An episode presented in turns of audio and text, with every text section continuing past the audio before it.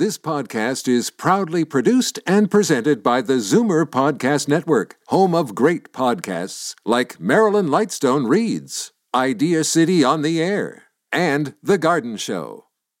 You're listening to an exclusive podcast of The Conspiracy Show with Richard Syrett. Heard every Sunday night from 11 p.m. to 1 a.m. on Zoomer Radio, the new AM 740.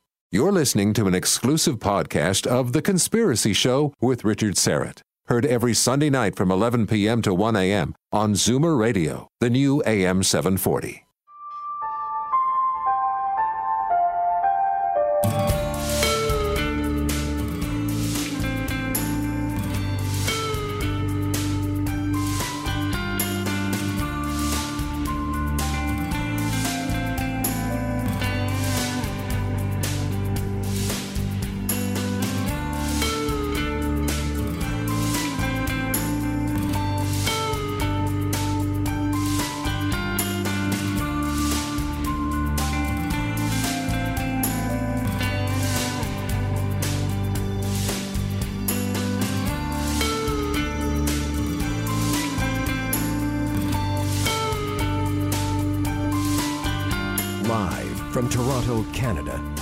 Conspiracy Show with Richard Syrett from Zoomer Radio, AM 740.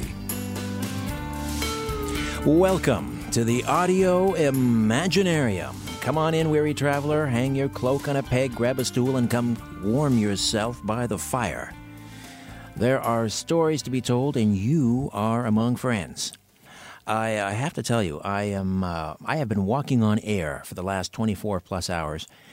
Uh, before my shift hosting Coast to Coast AM last night, I attended a very powerful, deeply moving, inspiring spiritual event up in Vaughan, which is uh, north of Toronto for our American uh, listeners. Jonathan Cahn, Rabbi Jonathan Cahn, a dear friend of this program. He's been with us many times, most recently to talk about his new book, The Paradigm. He's also been with me on Coast. And he was speaking at the Vaughan Community Church, which was um, an event hosted by Rabbi Jeff Foreman uh, with the City of David, along with Rabbi Andrew uh, Zeidman at Rosh Pinah. And it was packed, I tell you. Uh, Jonathan was speaking about the mystery of the Jubilee. And at the end of the event, he sounded the, uh, the shofar, you know, the ram's horn, four times. And I don't know what to tell you other than I, I certainly felt God's presence in that uh, packed room. I know a lot of people did. Uh, I, and I had a chance to duck backstage and say hi to Jonathan. Truly a remarkable man. And if you get a chance, uh, log onto YouTube and search Jonathan Cahn, C A H N. He made a speech or delivered a speech to members of Congress. I'm not sure when this was, a, couple of years ago, I think in, again, very inspirational, a powerful and a very courageous speech, uh, given the um, the times in which we live. Check it out. A very controversial new documentary uh, currently in production. It's called "The Myth Is Canada," and I'm reading here from the uh, the website at uh, NephilimFilms.com. Uh, this film will expose the misguided belief systems the people of Canada hold about the Canadian federal and provincial governments. The documentary will expose an ongoing deception and will bring a solution to the people of Canada. Excuse me, I'm, I'm just overcome here with emotion. Uh, to the people of Canada to overcome this deception so as to bring a prosperous and bright future for all the people of Canada. Uh, independent filmmaker and executive producer of this feature length doc, uh, Doug Force, uh, will be joining me uh, for the full two hours, uh, which uh, requires a bit of a programming note. If you've been on the website strangeplanet.ca, you're probably wondering what happened to Jeff Worster, the co founder and president of the Center for Deep Political Research, uh, was to join us in the second hour to discuss JFK versus the deep state. Of course, as we approach the 54th um, anniversary of the murder of the 35th president, but uh, Jeff has a medical emergency at, at this hour. And I won't go into further details. I just want to tell Jeff, if he happens to be listening, or his publicist, all of us here uh, at the Conspiracy Show, sending out our healing prayers uh, to you and your family. A very difficult time. We hope to get Jeff back on the show real soon. So, But we are, uh, having said that, delighted that Doug Force will join us for the full two hours. It really deserves uh, the full two hours. Uh, next week on the program, uh, Billy Carson uh, will be with us to t- discuss the secret space program, and our good friend, media scientist, McLuhanite, uh, Nelson Thall on synthetic clones and doubles. this should be good. Nelson is always full value. We always enjoy when he stops by. Uh, let me introduce the boys in the band on the Gibson Flying V guitar. Ian Robertson, who is uh, soon uh, flying off to Los Angeles to record a, um, a record album and then he'll forget all about his friends here on the conspiracy show. He's actually nodding, yes, I will. He says, I am going Hollywood. No, it's not going to happen. Ian is just too grounded. No, the album will happen, Ian. I'm just saying you're not going to allow, allow that depraved Hollywood, um, you know, to infect you because You're because getting you. backed into a corner here, further and further. What's that? You're getting backed into a corner here. No, no, no, no. I'm just, I'm, you, you, you, you, you're such a solid individual, and um, I know that you're not going to be affected by that nonsense out in uh, La La Land. That's all I'm saying. Aw, thank you. So just, you know, go out there, make a great record, and then come right back. All right? Can do. Promise? All right. Uh, and on the Rickenbacker bass guitar and occasionally the theremin, the mysterious Albert Vinzel, my story producer. And, uh, oh, let me, uh, you were at a, um, bring your microphone over there, uh, um, Albert. You were at some sort of a psychic testing facility this past weekend, weren't you? Yeah, I, I, that's how I spent my Saturday afternoon. It was uh, here in Toronto. It was part of IONS, and it What is IONS? What does that stand uh, for? the Institute of Noetic Sciences. It's Okay. the one with, with Dean Radin. But we were doing like a study on unconditional love and precognition. So like they would. They're hoping their results are better when they hypnotize you to feel unconditional love. Then you should be able to perceive things better, and you, you know all is connected and all is one. But uh, I was hoping really for more real world applications, like stuff where you, can, uh, you know, um, solve real world problems. But th- but this is, like a lot of it was sort of guessing like a pea and a walnut and, and things like that. like a shell game? Yeah, these Zener cards. This was an app. So yes, It was the, it's the his phone. equivalent of the Zener cards where you have to. Is it a star? Is it a wavy line? Is it a is it a triangle? I mean, that's normally how they assess psychic ability, right? yeah. But they didn't do that. They just okay. So they've updated it, and now it's on an app. Right. And the idea was after they so they they give you a baseline. How did you do in the baseline? I, actually, I think I, I'm the opposite of what his hypothesis was. Like, I, I, think his hypothesis would be that once you're hypnotized, you do the same three tests again, and your results should be better. And I think my results went down. but but the But first nothing about you, Albert, is sort of typical. So I'm not surprised. You don't need to go there to receive unconditional love. You have it here, my friend. Well, exactly. Yeah. All right. And uh, finally, on the uh, Hammond B3 feature producer and our YouTube live stream producer, Ryan White. Of course, Albert also on the, uh, the live stream. And uh, glad to have you all here, as always. All right. Oh, and my little, uh, my little guy in the other room, North, who is learning to become a technical producer. He's learning at the knee of uh, Ian Robertson. All right, let's get down to business, shall we? In his feature length documentary film, Doug Force makes the case that Canada, listen closely now, Canada is not a lawfully established country. It's not a sovereign country. We are not citizens. We are chattel in a crown owned corporation. In the film, Doug interviews former governor generals. Is it governor generals or governors general? Hmm, we'll ask him about that. Uh, lieutenant governors, various Canadian politicians, constitutional attorneys, and federal and provincial judges. Doug Force is a Canadian, many generations Canadian, a bit of a history buff to say the least. He started researching the history of Canada a number of years ago, putting together the broader context of what is Canada. He serves as writer, director, researcher, and executive producer at Nephilim Films. Doug Force, welcome to the Conspiracy Show. It's been quite a while. It has been, Richard, and thank you very much for having me back yet for My- a third time. My pleasure. This, uh, I remember you talking. visit. We talked about uh, this, the idea for this documentary many years ago. So this has been a long, a long road for you, and that is typical. I mean, people need to understand. You know, in film and television, it takes a long time from when you put the idea down on paper to its actual, you know, to the actual uh, fruition. Um, so where is where is the myth is Canada at right now in terms of its production? Well, we actually actually haven't uh, haven't entered production at all, Richard. We're actually into crowdfunding. We're up on Indiegogo. Uh, we'll be on there for uh, the next three three to four weeks, mm-hmm. um, and uh, then we're also doing uh, the funding up, up through the website itself. Indiegogo is kind of restricted people to credit card use only, so we've had to um, allow uh, for PayPal and uh, e-transfer, et cetera, et cetera, on uh, on through the website to help us with the crowdfunding on this. And we're picking up momentum, and I really appreciate you having me on your show tonight. Thank you very much. And it's kind of a treat now to do another two hours with you. The last time we did this was in 2008 when you were on another radio station. Ah, there you go. It's been that long. Okay, well, we're delighted to have you back.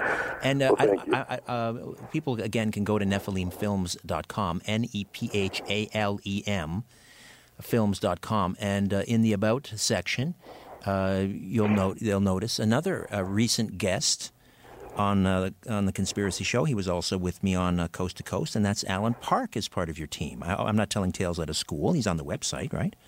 That's true. Absolutely correct. Wow, you've got uh, quite a talent pool there at Nephilim Films. All right, so let's get to the uh, let's get to the uh, the the premise here of the film, and that is that Canada is not a lawfully established country. Now, I know you include in on on the website kind of an interesting uh, timeline that sort of breaks it down uh, year by year. Uh, but just what is it? What is it? Give us kind of an overarching idea but what you mean when you say we are not Canada. That is is not a, law, a lawfully established country. What does that mean? Well, Canada, they would have you believe, confederated in 1867. Uh, we're celebrating 150 years of this so-called confederation. Um, the problem that we have with that and and that statement is that uh, uh, I, I would ask the politicians um, simply where are the Articles of Confederation? Um, when did the people and provinces ratify these articles? And uh, you know, it's that simple. And they don't have them. As a matter of fact, in 1982, 100 plus years of Confederation, uh, Pierre Elliott Trudeau decided that it was time to put a constitution together for Canada. And he went to a foreign government through a foreign queen, and uh, they passed an act in a foreign parliament that he brought back to Canada that was supposedly to be the constitution for Canada, hence making it a sovereign nation. Why would he have to do that in 1982 if it was already confederated in 1867? Interesting. So there's all these signs out there, um, Richard, that show that what they're telling you on one side is a fiction, and what they're doing on the other side is raping and pillaging while you're not paying attention. I certainly, and, I, certainly I certainly want to get into that because in the trailer uh, uh, or the teaser, uh, for the um, for the documentary. The myth is Canada, and again, the website nephilimfilms.com you you you you, um, you include a, a, snippet from a, uh, a, a news report uh, back in 2016. Someone is reporting on the income disparity or the concentration of wealth in Canada, uh, and they announced that 10%, the top 10% of Canadians own 50% of the wealth, uh, and so presumably that has been achieved only because, again uh, you know, we are all being deceived. This is not a, we are not a sovereign country. We are, we are not citizens. Uh, we're chattel in a, in a, in a corporation.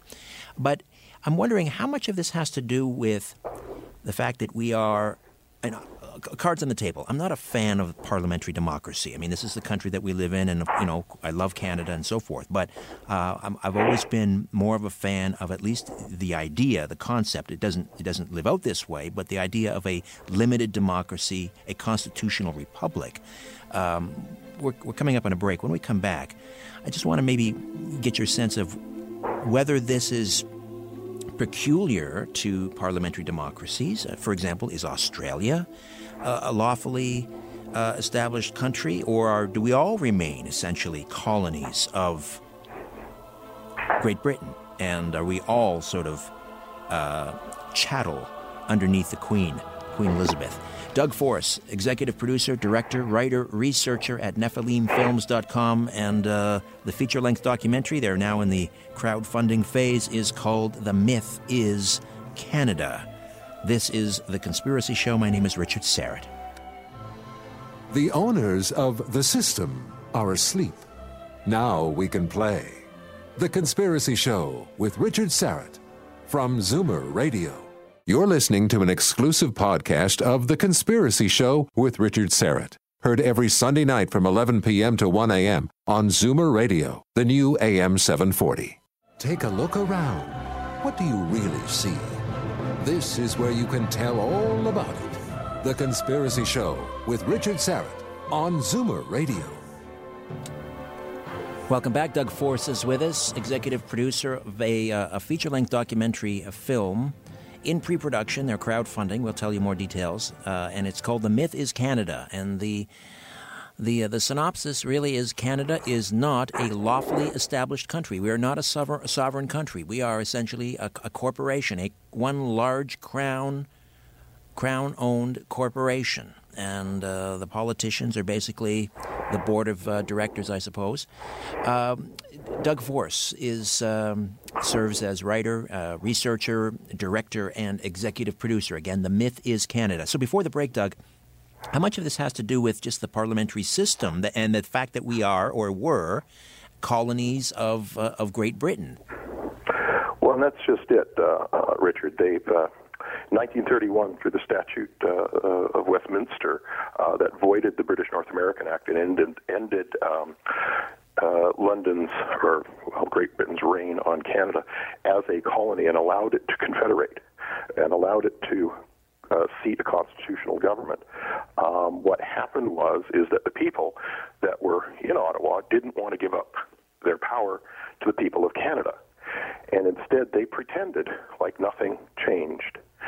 And so today we have what they call a de facto uh, government or an unlawful and illegal government. But because we, the people of Canada, have not understood what's going on around us, uh, we have consented to that jurisdiction and to that government. And the problem we have is that all the provinces are sovereign nations unto themselves, with de facto governments as uh, today uh, running them when all we need to do, and it's quite simple. Rene Levesque in 1976 got a letter from a gentleman by the name of Walter Cool that's up on the website. When uh, Walter explained to Rene that he didn't need to separate from Canada because you can't have a divorce without first having a marriage, and hence hold a constitutional convention in Quebec and seat a de jure government, and that's all you need to do. So, explain the difference between de facto government, which is what you say we have in all 10 provinces and territories, and, and federally, we have de facto governments, but we want what we want is a government de jure. Explain Correct. the and, difference. And a de facto government is a government, well, and uh, the, the, the way that the government here in Canada was created um, it is that they just usurped the power of the people and uh, went to a foreign monarch, the Queen of England, and asked her to go into her parliament so that they could pass uh, a legislative charter called the Charter of Rights and Freedoms in 1982 that incorporated that entity. And uh, Pierre Elliott Trudeau, if you recall what was said on the news back in 1982, patriated that constitution. In other words, he took it to Canada for the first time. Um, not repatriated, by the way. And in doing so, um, it bamboozled the people into believing that they had the right uh, to govern. And in reality, they had no right to do so. By taking a foreign corporation and pretending to be the government of Canada, and then with the subcorps pretending to be the provincial governments, they have uh, usurped control away from we, the people of Canada, and kept it for themselves. And, when you uh, say themselves, uh, who, who, do you mean? Whoever is whoever is prime minister, who is ever in the, the Oh. prime minister's office, who's ever in cabinet? oh, it goes beyond the politicians. Uh, themselves uh, would be, if you look at the if you look at the history of England and you look at the, the, the House of Lords over there and the very uh, very court of the Queen, et cetera, et cetera, and the owners of that corporation are them. They own uh, the corporation that was incorporated in 1982 by the UK Parliament. The politicians are just paid shills. They get their Uh, they get their salaries for life. They get health care for life. They get uh, all of their family well taken care of for life, and they get to take uh, as much of the taxpayer money as they can steal while they're while they're in power. I mean, what a quick example was that uh, what was his name, Paul Martin, Yes. back in 1992. He owned the uh, Canadian Steamship Company, and uh, in order for him to make some changes uh, when he was finance minister, uh, the IMF came to him and said, "Make some changes." He granted himself a hundred million dollar uh, grant of taxpayer money to put into the Canadian Steamship Company, so he could change the flag to Liberian flag and get the ships refitted. Where is? Where, I mean, that's about putting your that's an. till. We have to say that was that happened allegedly, right? I mean, we can't say that that happened. How do we know that happened? Well, actually, he admits to it. He admits he took hundred million dollars from the Well, IMF. no, he didn't. He doesn't admit he took it. He says it was granted. It was a grant Ah. uh, given to him for the uh, Canadian Steamship Company. But that's just you know a person in power who can grant himself. You know, when you apply for a grant through the government um, and you can get monies, that's not a loan that they give you. It's a, it's uh, monies that they give you to do certain things with in your in sciences or your Sure. in So art, you're saying that he received a hundred million dollar grant from the IMF Correct. Well, not from the IMF, from the Canadian taxpayer. uh, from the Canadian taxpayer. I'm sorry. In exchange for what? What? Well, the IMF came to him and said, you know, in, in the finance, he was finance minister at the time. Yes. He said, "You're making an embarrassment of uh, the healthcare systems around the world."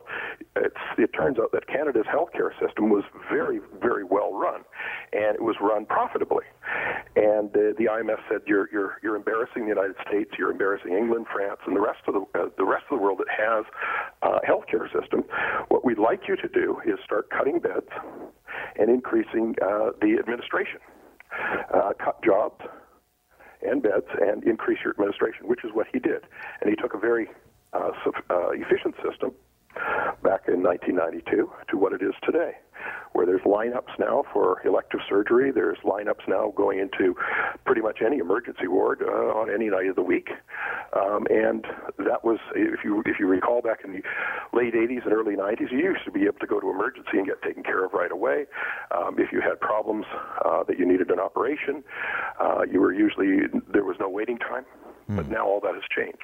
The administration is very top heavy, while as the rest of the um, Well, one one could argue that, that that is simply the nature of socialized medicine. It- it- I mean, all government agencies become these synthetic beasts, and they just tend to. I mean, there's only two other jurisdictions in the world that have a similar healthcare system, and that's North Korea and Cuba, as far as I know. Well, and at the time uh, uh, when he did this, we had been running our healthcare system since the 1960s, Right. very efficiently and uh, and all uh, and profitably, A- and and it was still for everybody. But after that, uh, within a few years of him getting his grant and uh, and changing the way that that healthcare system was going to be run, it started to started to run inefficiently. It is today now very inefficient. Now, if he would have left it alone, we would have still had one of the top healthcare systems in the world. How do we know about the uh, this this um, edict that came from the IMF? How do we? How did you find out about that? Actually, he actually said it in an interview. Um, a very long time ago, I had been watching uh, one an old documentary, and he had actually mentioned the IMF, and in 1992 had uh, had had a chat with him, and I always thought that was funny uh, because he didn't actually say that the IMF said you need to change your healthcare system, but if you if you follow what happened after the IMF had their chat, and uh, and go on to see how he got his grant of hundred million dollars, and the healthcare system then started to get administratively heavy, and uh, the beds were being closed. There was hospitals being closed. I was out in Vancouver at that time, and they closed uh, three hospitals. Uh, from uh, 1992 through 1994, very large hospitals that were run very efficiently. Well, there's no question. You know, we have we have serious problems uh, with just long-term sustainability. With you know many of our with many of our um, uh, asp- when, with many aspects of our social safety net. Let's put it that way. Uh, but uh, let's get let's get back to the premise that uh, that Canada is not a, a country. If we're not a sovereign country, then we are citizens. We are not citizens. We are. I, I described as as chattel of a corporation. Is that a fair analogy? Only if you consent to that jurisdiction. You're actually we are actually um, a landmass uh, with sovereign individuals. Every human being on the landmass known as Canada is actually a sovereign individual. We don't have a de jure government and hence uh, hence we have a pirate ship, for lack of a better term, uh, controlling our day to day.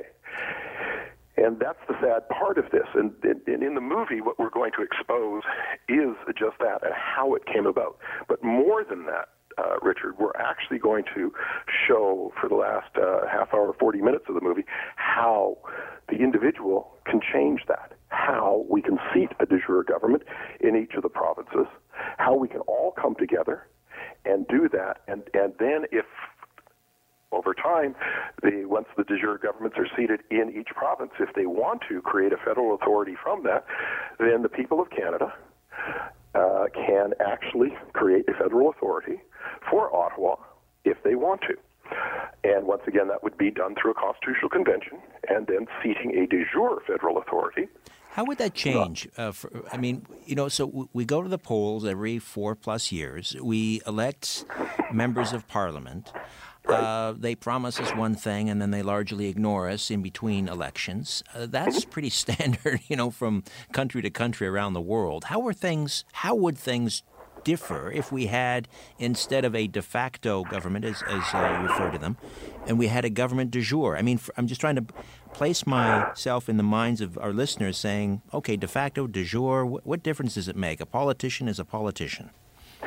Well, actually, um, under uh, a de jure government, uh, the politician uh, is only elected by the people, and if he fails to uh, initiate the people's mandate, there would be safeguards built within that Constitution to ensure that he is relieved of his position. And then a by election would be called, and another politician would be put in his position, uh, would be put in his place. Um, today, as you know, the uh, the politicians once elected, they're under no obligation to follow anything that they've said uh, to get elected, or to listen to their constituents once elected if uh, if it goes against what uh, they uh, want to do. Um, and well, there have nothing. been. There, excuse me, Doug. I mean, there have been examples. Mm-hmm. Um, you know, where we have you know, for example, provincial parties, where we have a very strong grassroots underneath that, you know, underneath the sort of the party apparatus, or informing party platforms and party policy. If you, you know, if you if you join the the Conservative Party, the provincial Conservative Party, or and you attend meetings and so forth, and you get involved in the process. Maybe I'm being naive here, uh, but uh, I mean. Uh, I mean, where else? Show me where else in the world where a, where a, um, an elected member is is responsible to his constituents after he's elected. And I think United most people States the world America. over feel feel that you know that they are largely ignored. United States of America, um, in all uh, 48 states, in the lower 48 states, uh, they can recall the politicians and uh, if they're not following the mandate of the people. It's not done very often because of the big. Uh, there's only two political party systems down there right. at this time. Yeah, they tried to recall and, the governor of Wisconsin, and and um, it, it, didn't work out. You're right. I mean, I have we have seen that at least the attempt, but uh, aren't there provinces here that have recall? Doesn't Alberta have a recall mechanism? Um, actually, I was just I'm trying to find the case right now that was actually in Alberta. Yeah. Um, and they uh, the Alberta or the the uh, the, the courts uh, ruled against uh, the people, saying that the politician had no uh, no standing. Right. I'm sorry that the uh, the people had no standing to tell the politician what to do after he was elected. Well, that's an interesting point because you mentioned the uh, the courts, and if you, for example, if you look in the United States with the judiciary, and many of the the appellate courts are incredibly liberal. Uh, you know, after eight years of a Democratic president, he has that. I mean, that's the greatest. That's the greatest power of a president, really, is to appoint uh, Supreme Court judges, appellate court judges that will, could sit and change and inform uh, policy for a generation uh, where, where we have seen, for example, um, uh, ballot initiatives in, in places like California Um, I mean, I don't want to get you know political here, but this I'm citing this as an example. In in California, they voted for a ballot initiative, uh, you know, recognizing sort of the sanctity of um, a woman and a man uh, getting married. Uh, that was the, the will of the people in this ballot initiative. And again, I'm not making a commentary one way or the other. I'm citing it as, a, as an example, and the courts overturned that. Mm-hmm. So, I mean, you know, I don't know what would again what would change. Okay, so we would have the ability to recall an MLA or a member of provincial parliament, as we call them in Ontario. What else would change? Well, you got to understand something here, Richard. That the Constitution that would be created would be created by the will of the people, mm-hmm. and if the if the will of the people says that if a politician doesn't follow uh, what the will of the people is, then he should be recalled, or it will be recalled, and he will lose his uh, his status as a right. politician. And so, it, these are all things that can be put into a constitution. Sure. Whatever is put into the Constitution through constitutional conventions is the will of the people at the time that that is happening. Um, we can go on for the next three or four hours talking about all the various things that we can place in a Constitution. And I usually say to people, I say, look, if you're looking to find a good example of a, of a constitution, it's not a perfect example, right. but a good example of a constitution is the one in the United States. Right. Oh, I agree. I, I, agree. In principle, it's it's one of the shining documents uh, uh, of human history. Exactly, and where it starts off with the with the three most important words: "We the people." Mm, interesting. Yes. And and that's the beautiful thing of that. Now, the federal constitution is to match all the states' constitutions. Now, they did make errors. Um, they allowed the United States to have two jurisdictions of law within its constitution. One constitutional common law, and the other admiralty. And in 1878, they shifted the constitutional common law government into a constitutional admiralty government. And hence the uh, it's been going downhill ever since. And this is why you get the courts being stacked with people that will work in favor of bigger government, but against the will of the people. Right, right. And and so that's something that I'm actually I, I, I addressed that in a documentary I was working on down there. It was called Bamboozled: The Reseating of the Republic uh, a number of years ago, and then I was asked to leave because they didn't particularly want that information to go out to the 330 million. All right, Doug, hold on. We've got the music coming up, which means it's uh, just time to step away for a moment, and uh, we'll come back and uh, we'll talk about the Canadian Constitution. Doug says it's not a constitution because it constitutes nothing. We'll find out what that means. Doug Force, NephilimFilms.com, and the documentary is called The Myth is Canada. Back with more of The Conspiracy Show. Don't go away. In a democracy, we elect officials so we can sleep at night. So why are you up? 416 360 0740 or toll free at 1 866 740 4740. You're listening to an exclusive podcast of The Conspiracy Show with Richard Syrett. Heard every Sunday night from 11 p.m. to 1 a.m. on Zoomer Radio, the new AM 740. You're listening to The Conspiracy Show with Richard Syrett from Zoomer Radio. Welcome back. Uh, Doug Force is with us, executive producer of The Myth is Canada. They are in the crowdfunding phase, uh, pre production, I suppose. And um, the, uh, the synopsis of the, uh, or the hypothesis, really, of this documentary is that Canada is not a, a lawfully established country. And uh, we are essentially a, uh, adrift uh, sort of caught between. We used to be a colony, uh, but the the Constitution was not ratified by the people, uh, so it's essentially been the whole system has been has been hijacked. Um, and so when when the prime minister, for example, uh, swears allegiance to the Queen and not the people of Canada, does that mean that the that we are essentially owned by the crown? We're not owned by anybody. We're not owned by um, anybody. Okay. Uh, ideally, I mean, I can get into the uh, into the intricacies of how they. they bamboozle. Doug, let me just jump in. Are you on a are you on a hands free? Could I get you? To, if so, could you pick up the handset? Oh, I'm sorry. Did there I, we there go. we go. 100% better. Yeah. Sorry, I had the microphone in another position. Um, what I was saying is that uh, is that uh, the people are all sovereign, but they, they get tricked into believing that they, that this is a, a lawful government, Okay. and by accepting it, they go ahead and do uh, what what they need to to do to survive.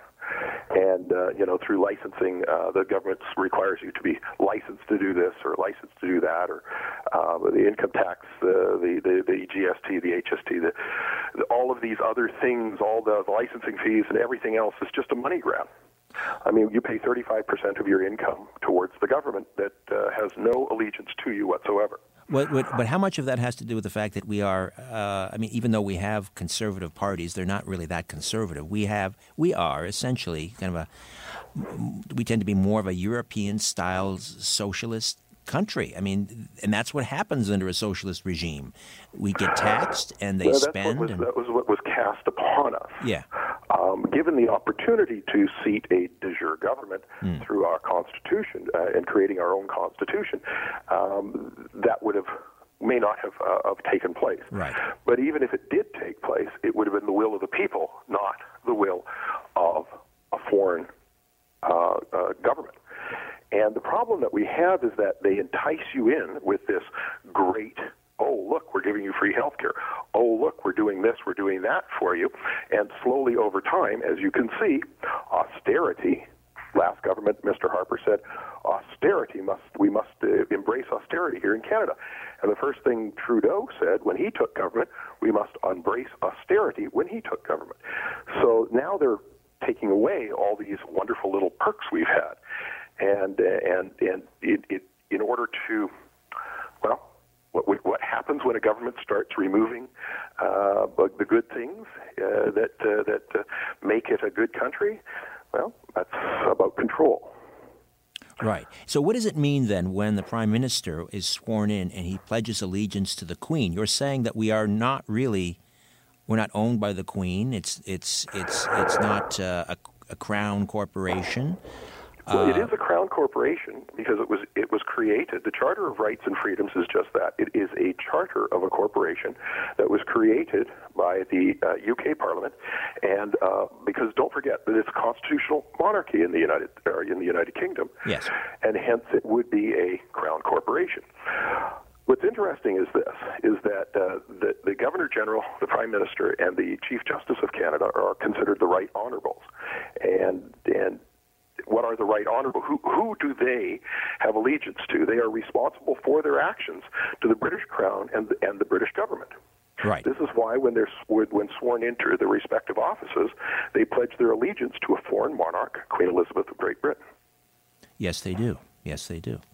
But they have no allegiance to us. But don't they also do that in Australia? Uh, don't they also do that in uh, any number of other uh, former uh, British colonies, now part of the Commonwealth? Yes, they do.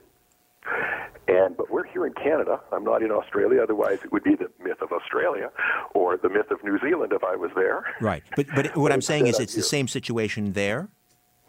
Similar, not the same. They don't have they, they don't have government de jures. They have de facto governments.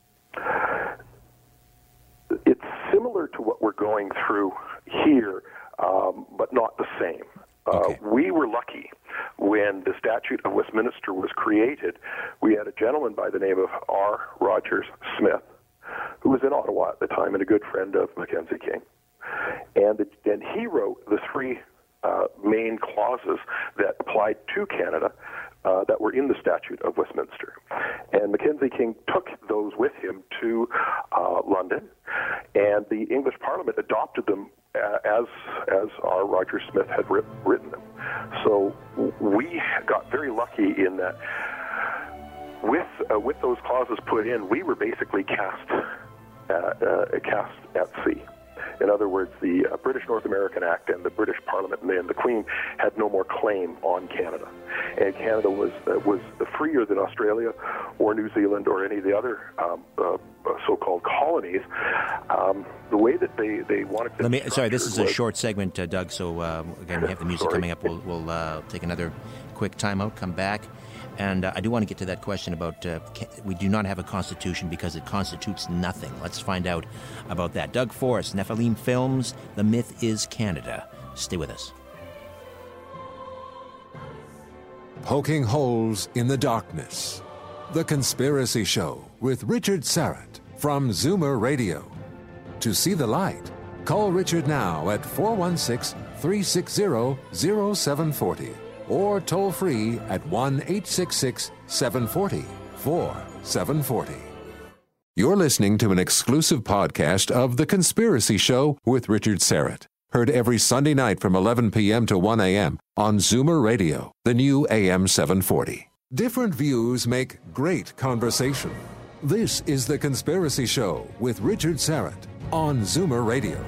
To speak with Richard live, call 416 360 0740 or toll free at 1 866 740 4740.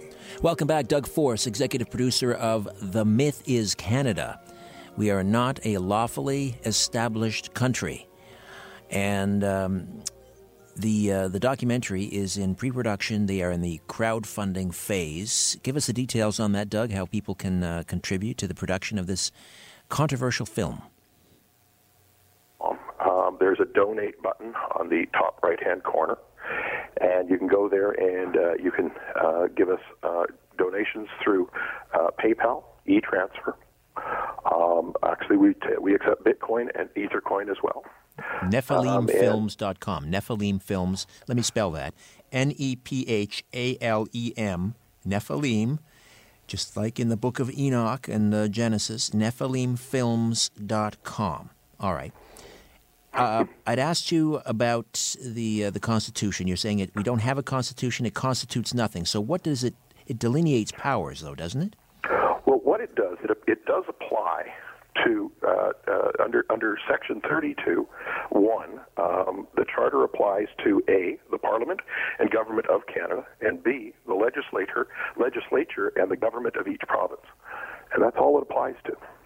Doesn't apply to you and I or any other Canadian person. And so, how can we have a constitution that would would be a law of the land, supposedly, that doesn't apply to us? Hmm. So it's the wording is been crafted as such to exclude uh, to exclude the citizens. Well, there are no citizens because if it doesn't include you, how can you be a citizen of something that you're not included in? Interesting. If you were to claim uh, uh, protection under the Constitution in a court of law, you it doesn't apply to you. You don't have its protection in their courts. Not even under the charter. That's the, that's where that comes from. 32 1 of the Charter says very specifically it applies to the Parliament and the Government of Canada, and B, to the legislature and the government of each province.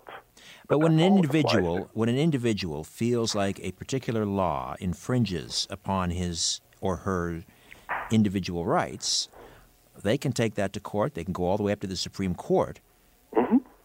So, isn't that exercising, you know, our rights under the charter? Well, uh, that's funny. Um, I, it brings to mind. I was at the um, the, the final um, press conference for uh, Comer uh, this year, uh, where they um, released the information from the Supreme Court after they fought uh, throughout the courts here in Ontario, through the um, provincial Supreme Court, and then off through the federal courts and into uh, the Supreme Court of Canada. I'm sorry. Did you say the Omar Khadr case? the, the Comer. Oh, Comer C-O-M- case. Comer Oh, case. oh, this is regarding the Bank of Canada Act.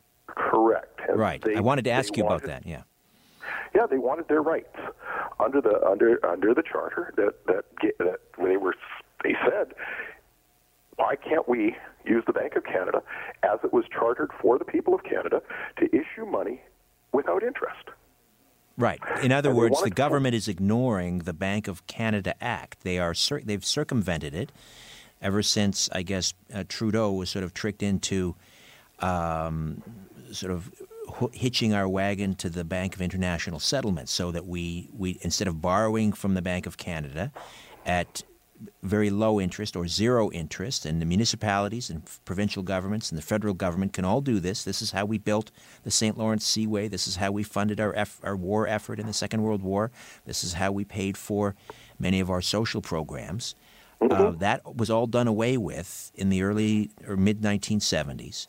And so Rocco Galati uh, has been uh, representing this group all the way to the Supreme Court, arguing that the government is, you know, they are they're betraying the Canadian Canadian citizens because they are ignoring the Bank of Canada Act. Anyway, sorry, I, I needed to give it some context.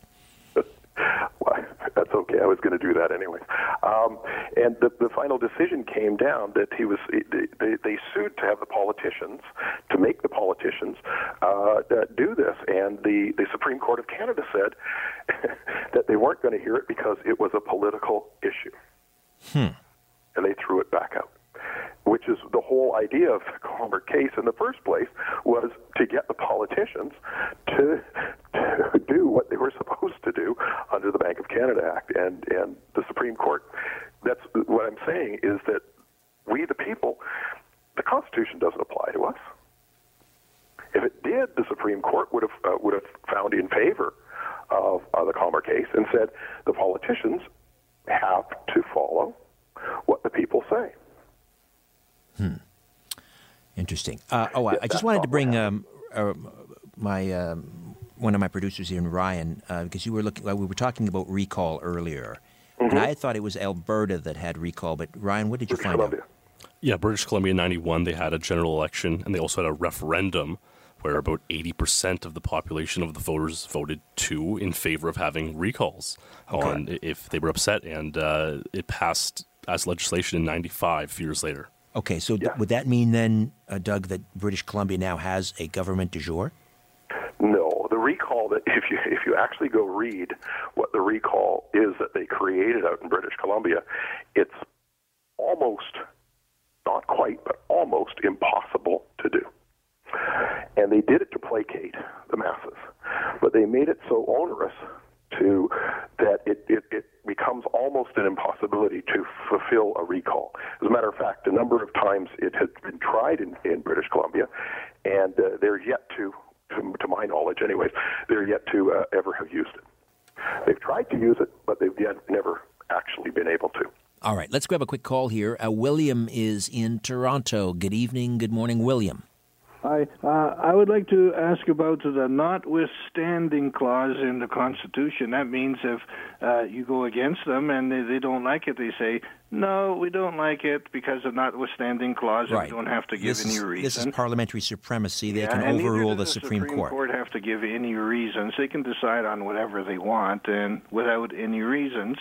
And also, uh, everyone has to accept the uh, Constitution. All the provinces. Quebec has not accepted it, so we don't have one. Excellent point. All right, what about the notwithstanding clause? Well, and, and once again, now we're getting into um, uh, what an attorney could tell you, and I, I, I don't hold that hat. I am I'm not an attorney, and so I don't get into the breakdown of the law itself. Uh, within within there, I mean, there's certain clauses that we can look at that we understand, but uh, you know, the overview on that would be then if they, if they have that and they can do whatever they want. Once again, that Constitution doesn't apply to you. Right. In, in those rare instances, the Parliament could override the Supreme Court, uh, which you know.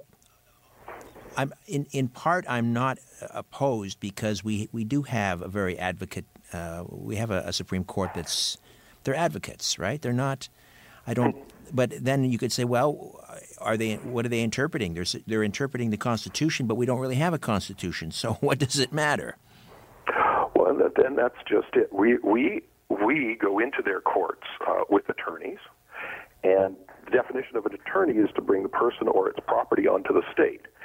And as soon as you hire an attorney, the court deems you incompetent. So how is that fair play? Speaking of the Constitution, one of the things uh, and, and the Charter that I uh, and I know that th- this was, I believe, something that um, Harper wanted to do, and I believe um, the new conservative leader is, has talked about it, and that is instilling property rights in the Constitution. We don't have property rights as individuals in this country, do we? We did up until 1931. We did, okay. And the problem that we had, okay, if you look at what the Dominion was from 1867 to 1931, um, most of southern Ontario sits under land patent that was issued by uh, the Crown in England uh, to uh, the, the, the what they had at that time were British subjects or British citizens, and they have land patents that cover pretty much uh, all of southern Ontario. Um, Toronto, up until I guess it's where Front Street, um, uh, beyond Front Street, going down to the water, uh, that's a re- reclaimed land. But the the land patents is allodial title, which it's, means it's what? Uh, what did you call it? allodial title. What does that mean? It means that you own your property from the soles of your feet to the center of the earth, from the top of your head to the outer reaches of the atmosphere. How much better or how much uh, of, of property rights do you want? You can't get a higher value of property rights other than a low deal. allodial. Allodial is the highest value of property rights you can have. Interesting. Okay. Yeah. But in 1931, that all changed. Why? Because we no longer had a de jure, even though we were a colony, even though we were a dominion, but we had a de jure governance. After 1931, that ended. Well, my understanding is that we, unless you specify, you don't own the mineral rights. In other words, you don't own what's under the soil. And in certain areas, the, the Ministry of Natural Resources or, or, or um, the Ministry of Mines or whatever it's called uh, can come onto your property. They could, they could trespass and they could start, you know, let's say they wanted to take core samples to see what's on, under, your, under the ground. They could do that. Is that true? But not, here's the problem, um, uh, uh, Richard, is that the property that you have today, you don't own. How can you tell you don't own it? Try not paying your property taxes. It's not your property. It, it doesn't belong to the de facto government, but the de facto government has created property taxes that say to you, if you don't pay these, we will come and confiscate your property. Gee whiz, how come? How is that fair?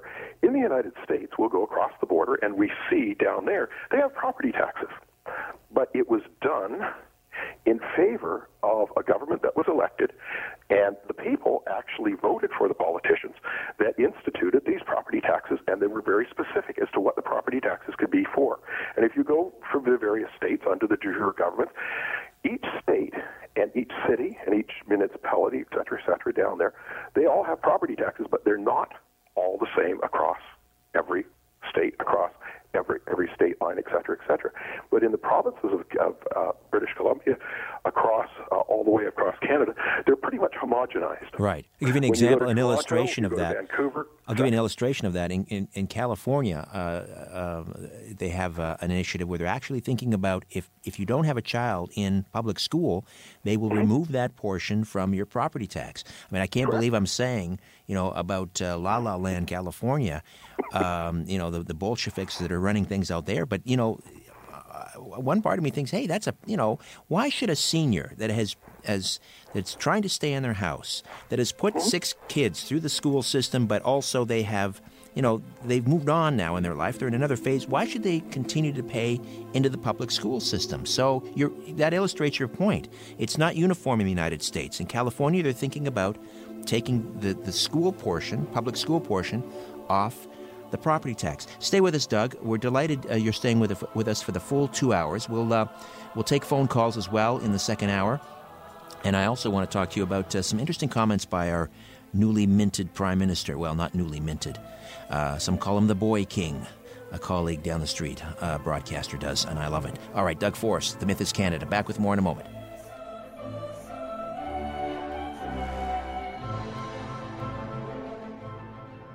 You're listening to an exclusive podcast of The Conspiracy Show with Richard Syrett. Heard every Sunday night from 11 p.m. to 1 a.m. on Zoomer Radio, the new AM 740. Live from Toronto, Canada, Earth. The Conspiracy Show with Richard Syrett on Zoomer Radio. Thanks for inviting me into your home, long haul truck, RV, camper, taxi, your parents' basement, your loft, that greasy spoon just off the interstate, and your cabin in the woods. Howdy to all of you listening in on our flagship station, Zoomer Radio, AM 740 and 96.7 FM here in the Liberty Village neighborhood of Toronto. Hi to those of you hearing the uh, Conspiracy Show on one of our affiliate stations across North America, the podcast, of course. Uh, check it out at TalkZone.com, the Conspiracy Show app, and the Zoomer Radio app, both free downloads. And of course, those of you catching this program on the live YouTube stream, and those of you uh, loyal supporters who join us every week in the uh, the live chat on YouTube, please take a moment and hit the uh, subscribe button on our YouTube channel. We're trying to get to 10,000, and we're uh, we're around what is it, Albert? About 6,200, I think, uh, at last count. Uh, Doug Force is uh, is with us. He is the executive producer of a of a documentary film in the pre-production stage. It's called "The Myth Is Canada," with a very fascinating, controversial uh, premise, and that is Canada is not what you think. Uh, it's a it's a myth, as the name implies. We are not a, a lawfully enacted country. Uh, we do not have a, a, constitution ratified by the people. We don't have a government for the people, a government de jure. We have de facto governments that basically can do whatever they want without any accountability. That won't come as news to most people. But what underlies that, the mechanism by you know that that allows for this uh, t- tyranny, I suppose, um, is um, is what this film exposes. The myth is Canada, and if you want to take part and and help bring this movie uh, to the screen, you can go to nephilimfilms.com, uh, and they are running a crowdfunding um, um, effort, and there's a donate button. Uh, so go to Nephilim Films, N E P H A L E M Films.com, and, uh, and help them out. Uh, Doug Force, again, executive producer, writer, researcher, and director. Um, can I ask how, mu- how much um, you're, you're trying to raise in this crowdfunding? We're looking uh, to raise half a million Canadian dollars, um, and uh, that would put us into theaters uh, for next uh, September. There's a, there's a, lot of stuff that needs to be done. Um, the money will, will, will, be all of it will be spent uh, creating uh, creating this movie. Sure. Um, and uh, and so that's what we're looking to do. That's pretty. You know, that, uh, people think that's a lot of money, and it is certainly. But you know, to make a high quality, um, full length feature, you know, that's not. That's you're doing it. Um, not on the cheap, but I mean, it's going to be all the money, as you say, is going to be poured into what we see on the screen is going to be reflected by you know the, the donations. So, oh, absolutely. So you you're going. Have you interviewed any former governors general or lieutenant, lieutenant governors? Yeah. Not at this time, no. uh, Richard. We're, we're, we given our focus to getting uh, the word out, first of all, for what we're doing, and secondly, we're, we're really pushing to get the crowdfunding done. Right. Um, I don't want to um, start doing interviews uh, with these people by tipping our hand too quickly. right, right, right. As to what's coming. You but, you, but um, no doubt, in part of your research, you've talked to constitutional attorneys, or oh, I have indeed. Yeah, and, and what do they make of this premise? Did, did, did some scoff at it? Did some uh, uh, agree to it? Every every single one of them said, "No, you're crazy. That can't be." Every single one. Every right. single one. But don't forget, they make their living uh, making sure that we don't find out the truth. If I, I had a had a wonderful meeting, friend of a friend, um, he's he's an extremely well known attorney here in uh, in Ontario. Um, he's a litigating attorney, and uh, I sat down with him one afternoon and we had a chat about what we were doing. And he laughed and laughed. And I said, I'd love to have you, love to put you on camera and love to ask you a few questions. And he, he, he went very pale at that point Mm-hmm. and said, No. I, I, can think of one attorney who probably is uh, totally on side because you mentioned the Comer case, and this was uh, to do with the Bank of Canada Act. And we've had Rocco Galati on this program. I had him on Coast to Coast, Mm-hmm. caused caused quite a stir there. Uh, what is if, if you've talked to Rocco Galati, what does he make of this? Well, I actually uh, I had uh, mentioned uh, only in passing to Rocco, and, and I suggested that uh, uh, because we, we were at the uh, at the press conference, uh, the last press conference they had for for Comer, and I suggested that at some point in the not too distant future, if he would be interested to sit down on camera and we could do an interview, he gave me his card and said, "Give me a call." So I will be doing that. Right. Um, any any politicians, former MPs that you've talked to? For example, someone you mentioned the Comer case, so let's let's let's talk about the uh, the Honorable Paul Hellyer. Um, what does he make of this? If you if, if you've if you've talked to him. I actually um, never mentioned the myth Mythos Canada to him. I did actually go see him speak um, earlier this year. Uh, very interesting because he was uh, there to talk about uh, the Bank of Canada, etc. Mm-hmm. And I did go up and I congratulated him for that, but I never never did mention the myth at, at, at that time, simply because he, there were so many other people around that he was busy. He's 93 years old as well. Indeed, indeed, but still sharp as a whip. Remarkable. He is, and and he is definitely somebody that we would like to speak with. Uh, and I do have uh, contact that uh, that can get us there for that. So. Um, I mentioned, uh, you know, some, some interesting things that, that uh, our current uh, prime minister has mm-hmm. s- said, and um, he referred to Canada. You probably heard this as the first post nation state. Uh, basically meaning, you know, we are can, Canadians like to, you know, young millennials like, oh, we're citizens of the world, and we're, you know, this is just a, this is the uh, an admission from an out and out globalist, and I don't have a lot of time for globalists. I think, you know, if you're not, if you don't buy into the idea of a nation state, I have a serious problem with you. Uh, you know, I'm not one of these one worlders who believe who doesn't believe in borders. You know, these open, you know, no border people. Uh, and that's sort of George Soros' whole game. You know, no mm-hmm. borders. It drives me insane. It's it's traitorous. Well, let me let me let me respond to that by by saying there's. You, I'm going to talk about the three elements of sovereignty, and to show you just what it is to have a de jure government. So the three elements of sovereignty are land under your feet, uh, the, the, ability to raise a military, and uh, the ability to issue your own currency. Right, correct.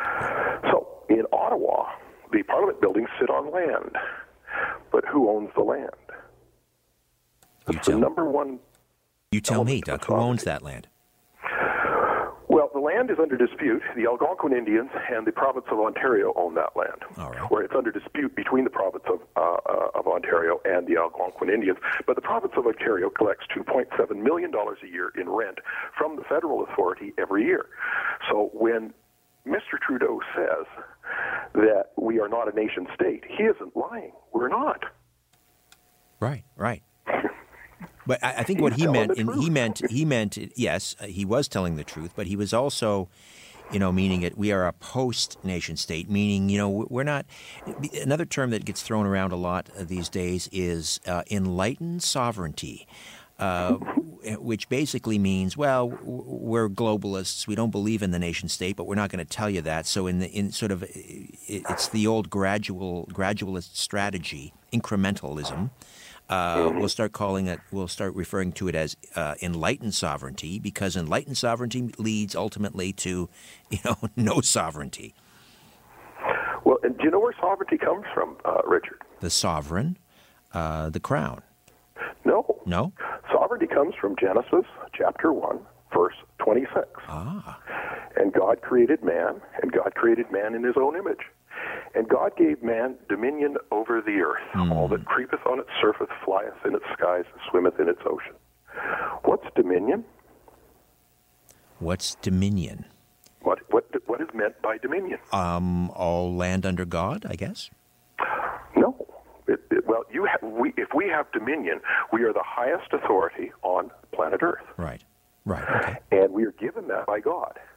But right. because we are finite beings, we we live, for, we're born, and then we die. So, what has He endowed us with? He has endowed us with unalienable rights. Correct. Correct. Which we've and sort of totally lost in this country. Rights? They're the rights of a sovereign. That's right. Right. They so can't be. They weren't there created no by man, and they can't be taken. Yeah. The only entity in the universe that can take that away from us is God Himself. That's right, and that's the problem we have in this country, and you, and you can you can you see it and hear it everywhere, where people refer to everything that we have uh, as a privilege. Uh, and not understanding that privileges uh, are created by man, they could be taken away by man. And this to me is a very scary idea. Uh, so when you remove a creator out of the equation, There are no more inalienable rights. Uh, there are just privileges. So we exist at the uh, the behest of governments, which is De facto government, not de jure. right. Once again, there, and, and when people say government, then people lose what really it is, and it isn't. De facto government isn't. De jure government is. All right, let's uh, grab a phone call. Our uh, good friend, media scientist Nelson Thall, who will be on the program uh, next week, is uh, joining the conversation. Nelson, welcome. How are you, my friend? Thanks, uh, Rich. Very good. It's it's a great topic, and um, we've always said Canada's a colony, uh, certainly of the British Crown, and they owned all the land here, is what we always said. But Doug is disputing that. We're we're not. We're no longer a colony. We're just sort of. A, we're a, well. We well. You explain, Doug. I'm not going to put words in your mouth. well, the thing is, every peace officer still takes an oath to Her Majesty and the Privy Council. Is Mike Pitfield was the one who, on behalf of the Her Majesty, in effect, uh, ran our government. And and and remember, the Queen's prorogued Parliament, so they can't do business without her approval. All right, Doug. Uh, respond. because it's her corporation. It, don't forget, it is a crown corporation. Let me read you something very quickly here from the Statute of Westminster. Section 11 of the statute raises each province of Canada from a position of colony to that of a sovereign state. Section 11 is as follows: meaning of colony in future acts, notwithstanding anything in the Interpretations Act 1889, the expression colony shall not in any act of Parliament of the United Kingdom passed after the commencement of this act, being the Statute of Westminster, include a dominion or any province or state forming any part of a dominion. All right, we'll allow that to is- resonate. all I Nelson, know I is got that it. Everybody takes an oath to the Queen That's from true. the Privy Council down, and that means they uh, they obey her. She. All right, Nelson and uh, Doug, hold on. We'll take a time out. We'll come back. Nelson, hold on, and we'll uh, continue this conversation. On the other side, the myth is Canada. Question everything. This is The Conspiracy Show with Richard Syrett on Zoomer Radio. You're listening to an exclusive podcast of The Conspiracy Show with Richard Syrett. Heard every Sunday night from 11 p.m. to 1 a.m. on Zoomer Radio, the new AM 740. Shaking the world and seeing what falls. This is The Conspiracy Show with Richard Syrett from Zoomer Radio. Welcome back. Programming note. Next week on this transmission, Billy Carson will be here to talk about the uh, secret space program. Uh, and uh, also, Nelson Thall, media scientist, will be here to talk about synthetic clones and doubles. Some speculation that um, the, uh, the the First Lady Melania Trump, what we're seeing, or uh, the the person that we're seeing uh, on news clips and so forth, could be a synthetic clone or a double. Uh, and uh, uh, coincidentally, not coincidentally, Nelson Thall is uh, is on the line with us right now as we continue to converse with executive producer, independent filmmaker Doug Force about his new project, "The Myth Is Canada." Uh, so, Nelson, you were um, you were talking to Doug. Uh, you're asking Doug. Um, well, stating your case that we are a colony, and so now I've, I've gone and confused myself again, Doug. Are we a colony, or are we a corporation, or are we both? Are sovereign peoples on a landmass known as Canada, and the corporation that was uh, done in 1982 is de facto governance over over us at this time through our consent. And I'll ask uh, the gentleman this: I said, yes, the police, yes, the politicians, they all swear allegiance to the Queen, but where is the documentation that shows that we, the people of Canada, have given our sovereignty over to her? And you're saying it doesn't exist.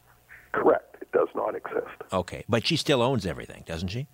Nope. No. Okay. Well, it, the, she owns it because she's de facto at this time.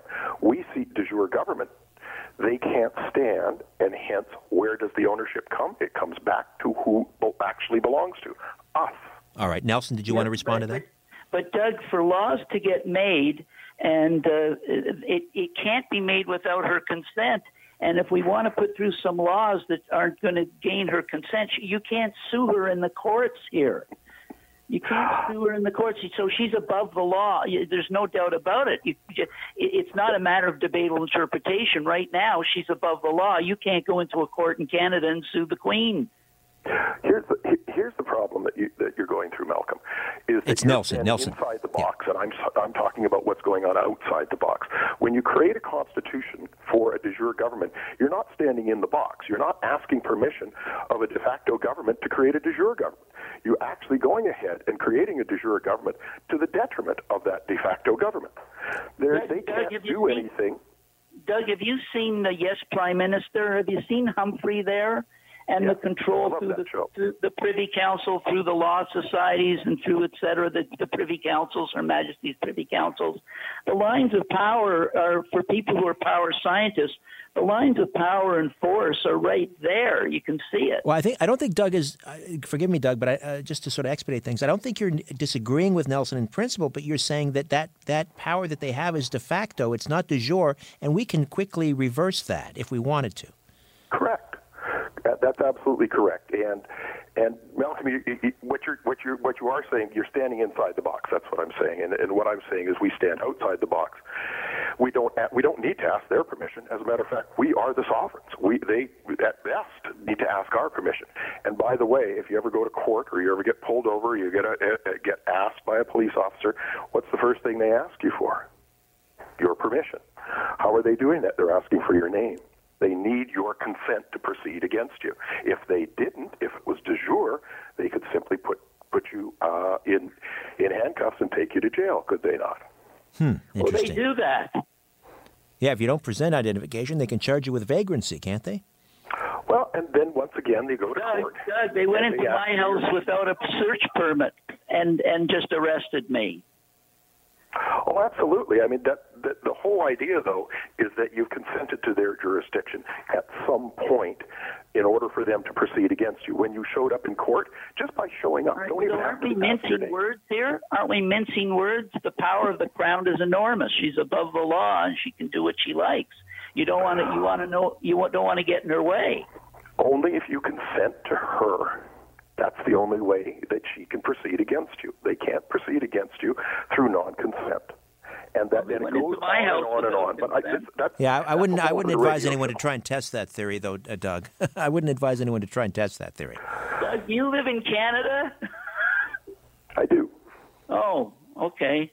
Many years. All right, uh, Nelson. Before I let you go, just to give us a quick, uh, a quick uh, tease. You're coming on the program next week to talk about uh, synthetic clones and doubles and so forth. Yes, I mean the use of doubles is an old-fashioned thing now, and of course, technology is used to do it. The uh, many of the great men in through history had doubles, and Churchill had a double. Bruce West wrote a book about it, a Toronto Star journalist. So they've all got doubles, and the technology's there. We're going to talk about what technologies are available to them and what they're doing right now with that technology. Excellent, Nelson. Looking forward to it. Thank you, my friend. You're welcome. Thanks a lot. All right. Uh, let's see now. Um, I've lost my screener here temporarily.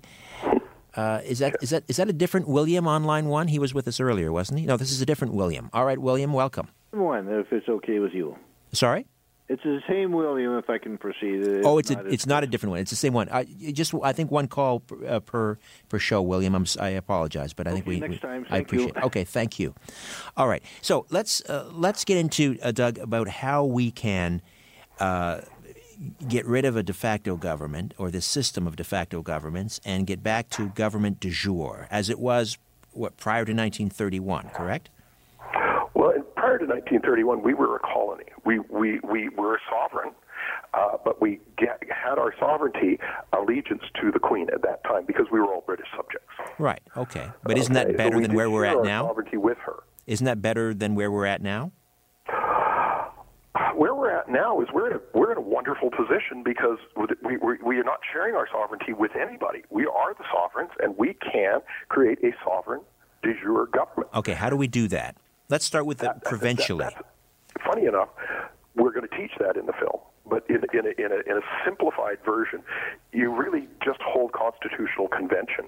And uh, what I suggest to, that we'll be doing in the film is that we we do it at- in, a grassroots level, so that a neighborhood could get together and hold a constitutional convention on one street, and then the next street, and the next street. They will all hold their own constitutional convention, and then they'll get together as a neighborhood and create a constitution that they'll take to the next neighborhood, and it builds from there. And it's really becomes a groundswell where it does. You'd think, oh, it's going to take forever to do that. Actually, once it starts, it's like a it's like a grass fire in the prairie in the middle of summer.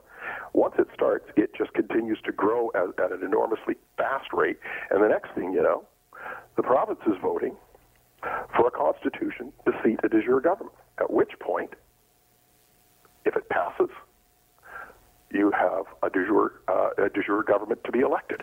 Um, but you're, but it, when you say if it passes, passes by whom? The legislature? Oh no, the people of the province. So the constitutional committee that will create Uh, that would take the, the the constitutions from all the various neighborhoods into the various cities, into the various towns, into the various municipalities will refine, refine, refine all of that down to a singular constitution that will go to vote for the will of the people across that province. And it depends on what the Constitution will say is what would be the majority vote. You could have it a 50% majority vote, you could have it a 75% majority vote like they do in the U.S., or you could have it at a 100% majority vote if you so choose. Once that majority is reached, the Constitution stands in law. Now you have what they call law of the land, rather than law of the sea, admiralty, which we have today. But who's going to recognize that? We, the people. All right, but what if the de facto government uh, ignores it, which I would be inclined to think would happen? They would say, well, we don't recognize that. Fine. They, they're allowed to not recognize uh, what we have because don't forget that the police uh, that the de facto government used to have on their side helped us create because they were participants within the constitutional creation. So those same police officers can be brought under the de jure government and have the de facto government arrested if it decides not to go gently into that good night. It's a wonderful fantasy, but isn't it just that? I mean, I, I is that how is that Stranger practical? things have happened. Do you, Yeah. you recall in, in, in 1776 there were the 13 crazy little colonies in, in, in the United uh, that were that were going to become the United States of America, Right. and they decided to take on the largest empire in the world at that time. So, But only three percent of them decided to take it on, and they beat them. right, that was a that was a revolution, wild, though. That was a fantasy. that was revolution, though. I mean, you're not advocating revolution, are you?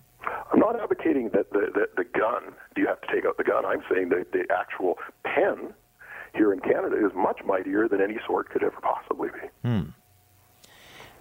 Here's the other Was problem, it John though. F. Kennedy that said if you can't have peaceful revolution, you'll definitely have a bloody revolution? Right, right. But I don't know. I don't sense the mood for that in, in this country because you know we may be, we may not be a country, but most people. I mean, there are obviously there's there's some problems in this country. There are some issues, but most people, by and large, are pretty well off, pretty comfortable. Uh, the the, Really? the system works for most people, doesn't it? Mm, uh, you'd be surprised, uh, Richard, the amount of people that have, have been contacting uh, me through this process. And I just thought, you know, okay, we'll get one or two. We're getting literally avalanches of people going, finally, finally, somebody is standing up to say something. There's definitely something wrong. And, and, and people from, you know, it doesn't matter what walk of life they're in. Uh, my bank teller um, had I, I- I gave her the information for uh, go go check us out. Not only did she next time I go to the bank, she said, not only did I check you out, but I, I gave it to my mom, my dad, my brothers, and they've all gone on. And so it's catching on that we know there's something wrong here in Canada, and now we with with the myth is Canada coming out the way it's coming out, people are going to be able to say, oh, that's what's wrong, and there's a peaceful way to take it all back. Oh, I'm I'm I'm overjoyed to hear that. I mean, I'm I, I I'm I'm uh, I'm very hopeful. You know, all right, this is certainly would be my wish because I I agree there is something wrong.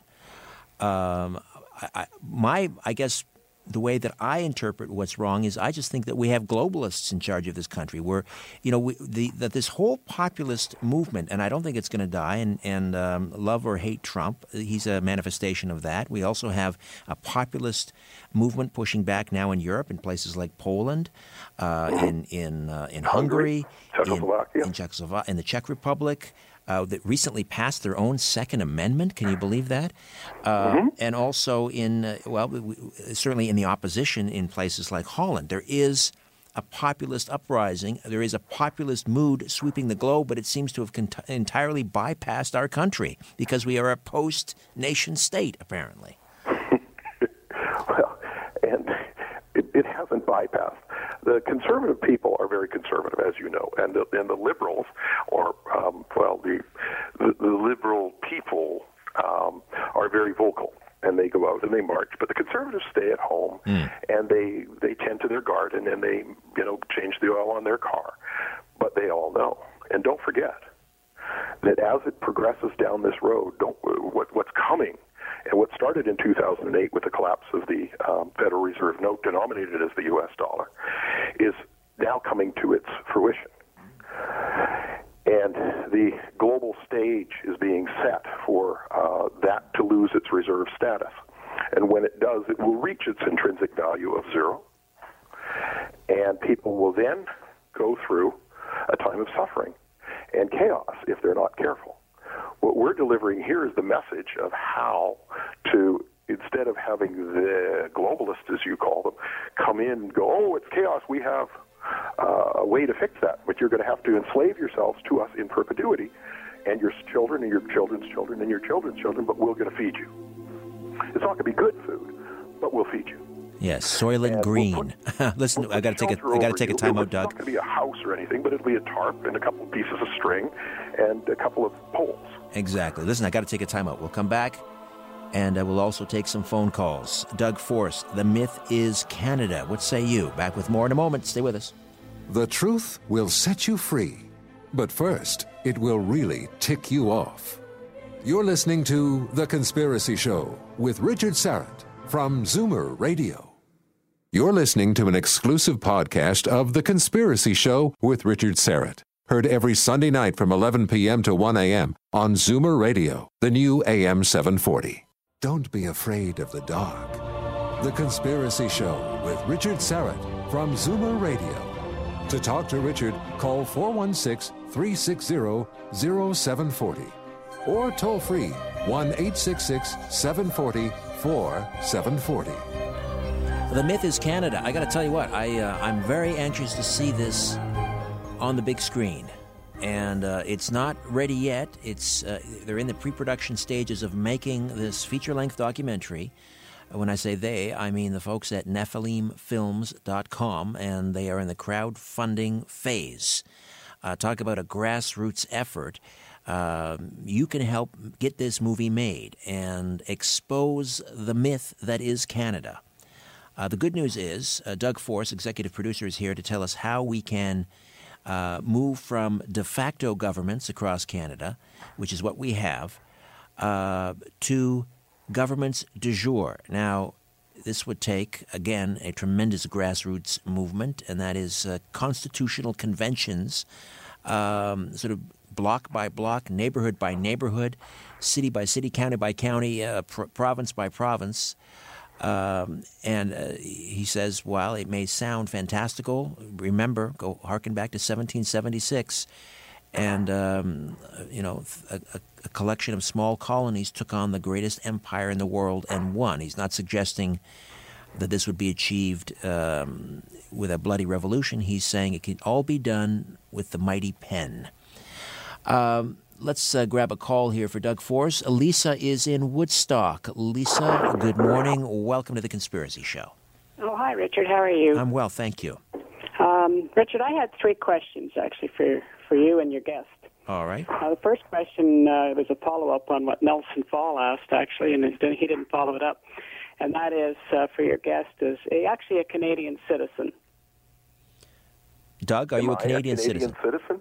Yes. Yes, I have to uh, have uh, citizenship uh, because I have a passport. I do a lot of traveling for my work. So, yes. You have a Canadian passport? I do. Oh, okay. Did you have another question?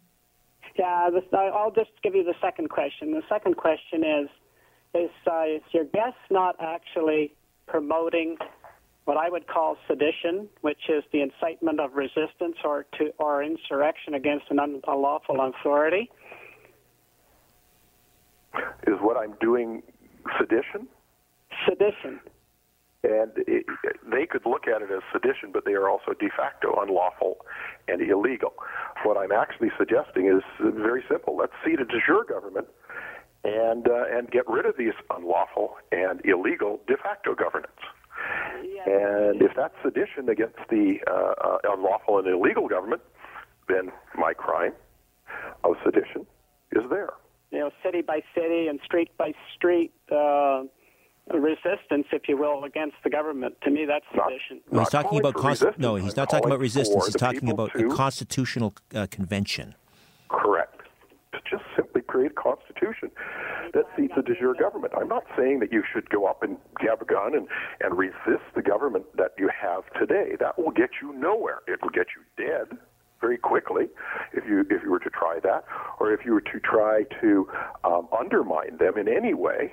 Uh, that would also yeah. Let's be clear. let's re, let's be clear about this. Doug, has, has, at no time has he ever suggested anything of the sort.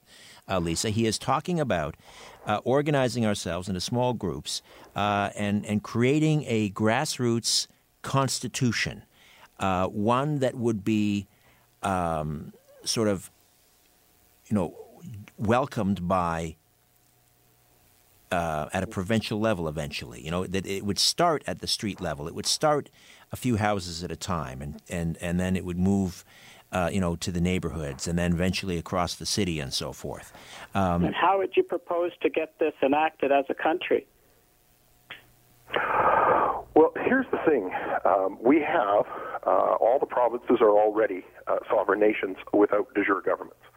And with by seating a de jure government within the provinces, then each province, the province of British Columbia, will become the sovereign nation of British Columbia.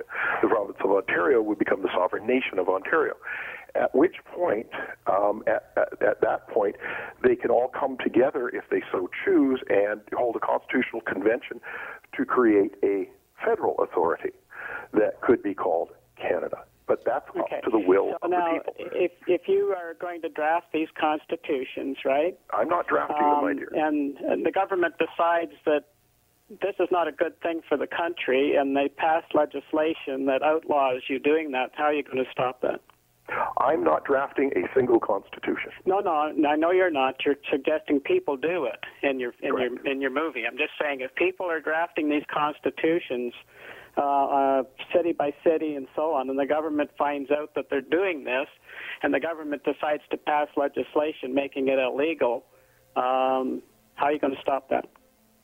Well, I'm not going to stop anything. Um, No, I'm it not would talking the about you. I'm talking about be- the people that you're suggesting should do this.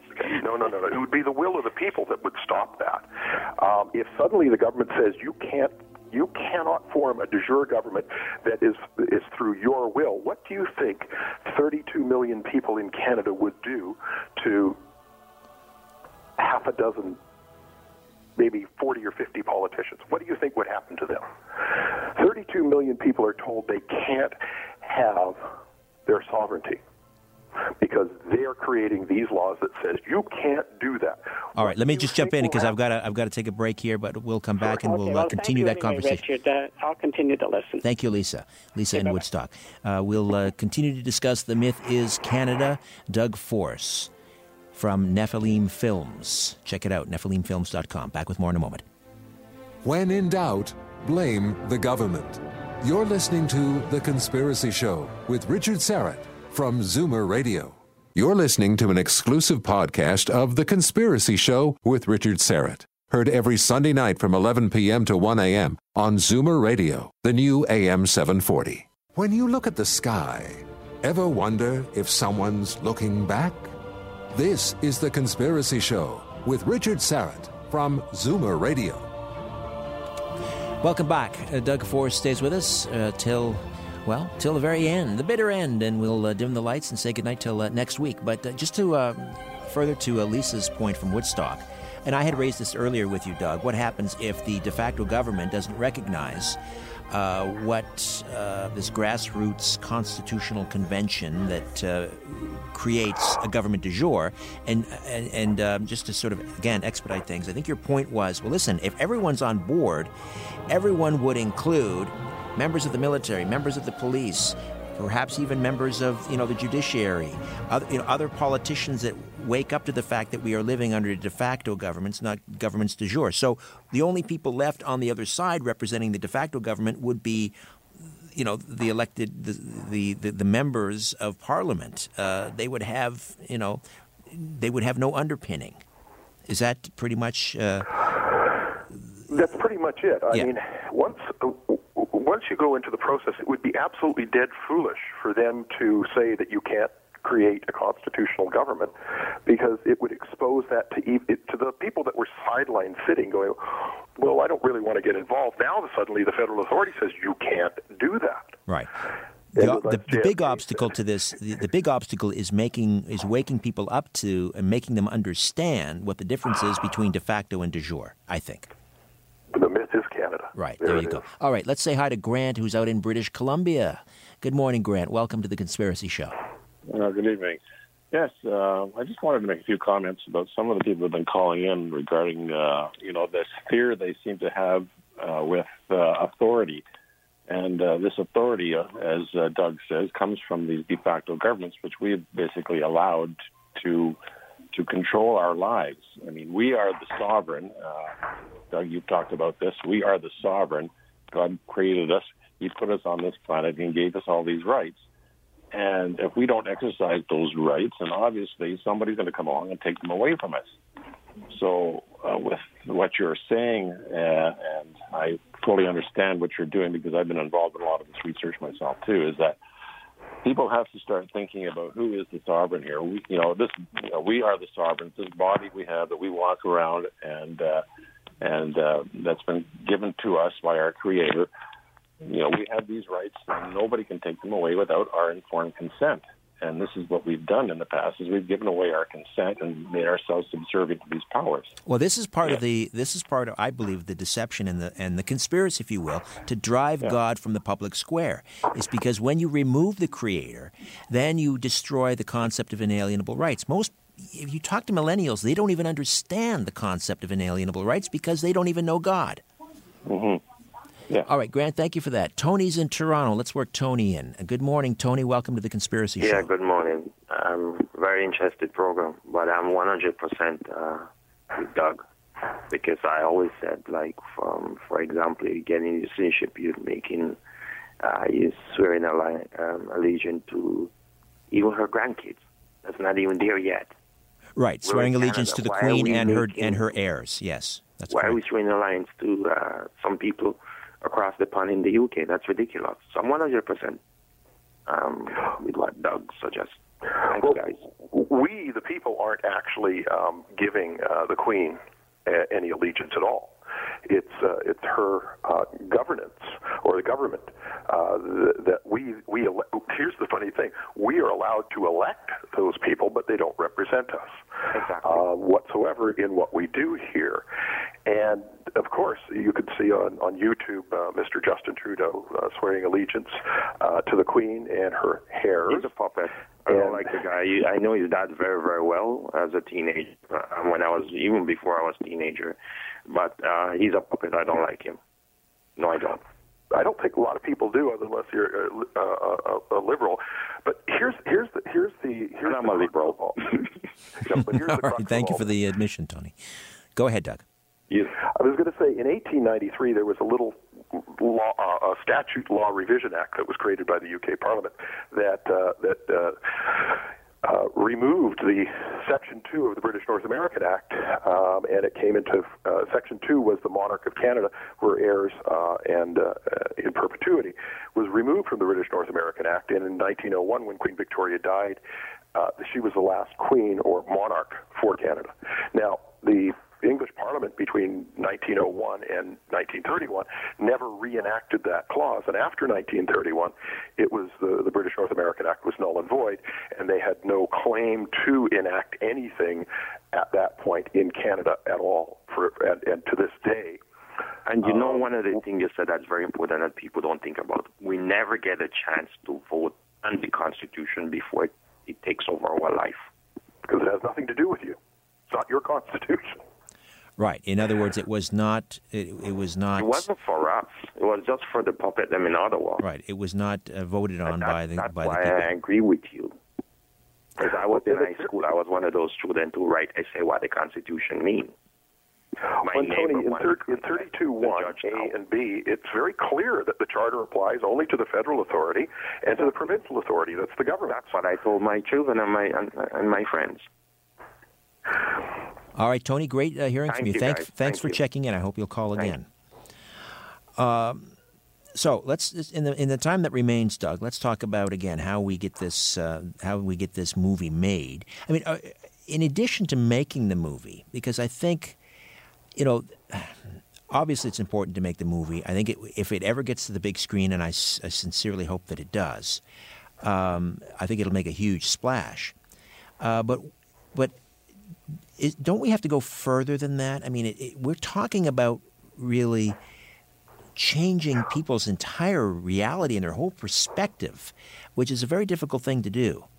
Um, I mean, what else? I mean, are, is is there another way in addition to the movie of educating people about this? Well, we are going to, as as we progress with the movie itself, we're having a companion website or an interactive website Ah, built with the movie that will will have webinars uh, that will be running uh, during the uh, during the uh, post production of the movie itself, and then after the movie is released, we'll continue to run webinars. There'll be PDF documentation up there on teaching people a what is a constitution, b what is a constitutional convention, c what is a de jure versus a de facto government. All downloadable. We're going to have boilerplate constitutions up there so people can actually download them and and fill in the blanks. And if they don't know what to put in the blanks, we'll have uh, uh, PDF documentation uh, of all the various ideas that you can actually put into a constitution to create a de jure government. So it really, uh, really is very hands-on. What we're looking at doing, it's not just the movie. Um, what, what about the idea of helping communities to organize to elect their their constitutional delegates? That will, the, the, the explanation on how to do these things it will be in there. We'll hold webinars and teaching people how to do that. But to actually come into the communities unless invited, um, I'd, I'd be delighted to do that if I was invited to do that. I wouldn't just show up No, no. um, and start preaching from the town square, that's for sure. No, no. I'm, I'm saying you know, uh, uh, giving people instructions on how they could. Uh, Organize themselves, and and um, what about a um, something a little more f- uh, frequent and interactive? I know I, I'm I'm giving you lots of ideas and, and making more work for you, but and as if a film isn't enough, it's a huge undertaking. But I'm just trying to think about what about like a weekly podcast or a weekly some sort of a podcast where where um, because those things that you know how viral they they can go, and podcasting is getting ready to explode. Uh, uh, go ahead. Well, I was going to say um, I'm, I'm getting a lot of invites to uh, to get on. I was on um, uh, Hugh Riley's uh, Liquid Lunch last week. Yes. Um, and by the way, Hugh says to say hello to you now that I'm on the air with you. He's you. doing great stuff. Yes, please say hi at to Hugh. thatchannel.com. I'll give you- and he's I, he has me back on uh, this Wednesday on Liquid Lunch again for another, and he wants to do an hour this time uh, this Wednesday. I've had invitations from across Canada now. Uh, three different radio stations have invited me to to come on and and do uh, uh, time uh, for them. I know that as that gets further and further out, it's going to increase a lot from that. And once we get the movie into post production, and we're able to um, to start running webinars on the interactive website um, and, and taking that into distribution from there, then it, we, we do expect it to go viral at that point. And webinars are a great tool because they're interactive. True. So you're not just preaching through a podcast of what's happening, but you're actually taking in questions, uh, immediate, and and you- you're, you're explaining, and you can have your documentation up there through uh, uh, through um, PowerPoint documentation, and and actually teach people um, how to do what it is that they need to do uh, in in real time. I think that's fabulous. I think you're um, you're doing uh, the Lord's work here, and I, I fully get behind it in any way I can. Let me ask you uh, just a couple, a couple of minutes here, but uh, let's say, for example, you wanted to educate a sitting member of Parliament or a member of provincial Parliament, and wake them up as to what's going on. Um, what would you let's you know give them the elevator pitch uh, to explain to them why they are essentially. Um, I don't know, living a lie. I, I don't know how else how to put that delicately. Well, give them the elevator pitch to explain to them what, what's going on. Well, and, and, and if I and I have spoke to politicians in the past, and they're not the they're not the brightest. Uh, um, they're not the sharpest tools in the shed. Let's put it that way. So you have to kind of be a little forceful with them, and I would I would suggest to them that uh, door number one is the door to the gallows. Door number two is the door to freedom and a de jure government. Your, it's your choice. Wow.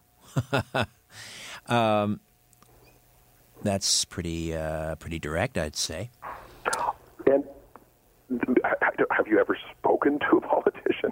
I'm you know sure what? You oh, listen, I want to be I want to be kind. There are there are some very listen. There are some very bright politicians. Oh, yeah, a lot of them are. lawyers. They're very sharp minds. But I, I, I guess what we're saying is, you know, to try and uh, you know, it's like trying to wake people up um, who are in a deep, deep sleep. And some people just don't want to be woken up. You know what did what did Jesus say? Let the dead bury the dead. Uh, you, you, some people just don't want to have their eyes open because they're they're they're very comfortable in their well-appointed cages. You know, Richard, that, that's fine, and there there's nothing wrong with that. They don't have to participate because what happens to those that don't participate, the world passes them by, and they're not going to be a party to what's coming. And that's fine. That's their choice. It's not. I can't force that old that old adage: "Take a horse to water, you can't make him drink it." True, true. Well, um, I wish you nothing but success uh, with this project. Again, how can people donate to uh, the crowdfunding campaign to make this documentary, "The Myth Is Canada," uh, come into reality?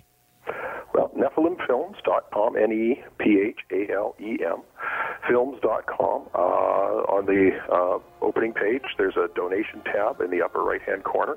You press that, and you can donate through PayPal, through uh, e transfer, uh, through cryptocurrency. We take Ether and Bitcoin. And also, if you have a credit card and you want to go on Indiegogo, we have uh, set up on Indiegogo where we are where we actually have perks that you can actually get: T-shirts, hats, uh, water bottles, etc. Um, uh, for your donation through uh, Indiegogo. Again, it's NephalemFilms.com. N E P H A L E M. NephalemFilms.com. Doug, thank you so much for the last two hours. All the best. We'll talk again. And again, I'm all in. Thank you, Richard. I appreciate you having me on your show uh, yet again. All right, Doug Force.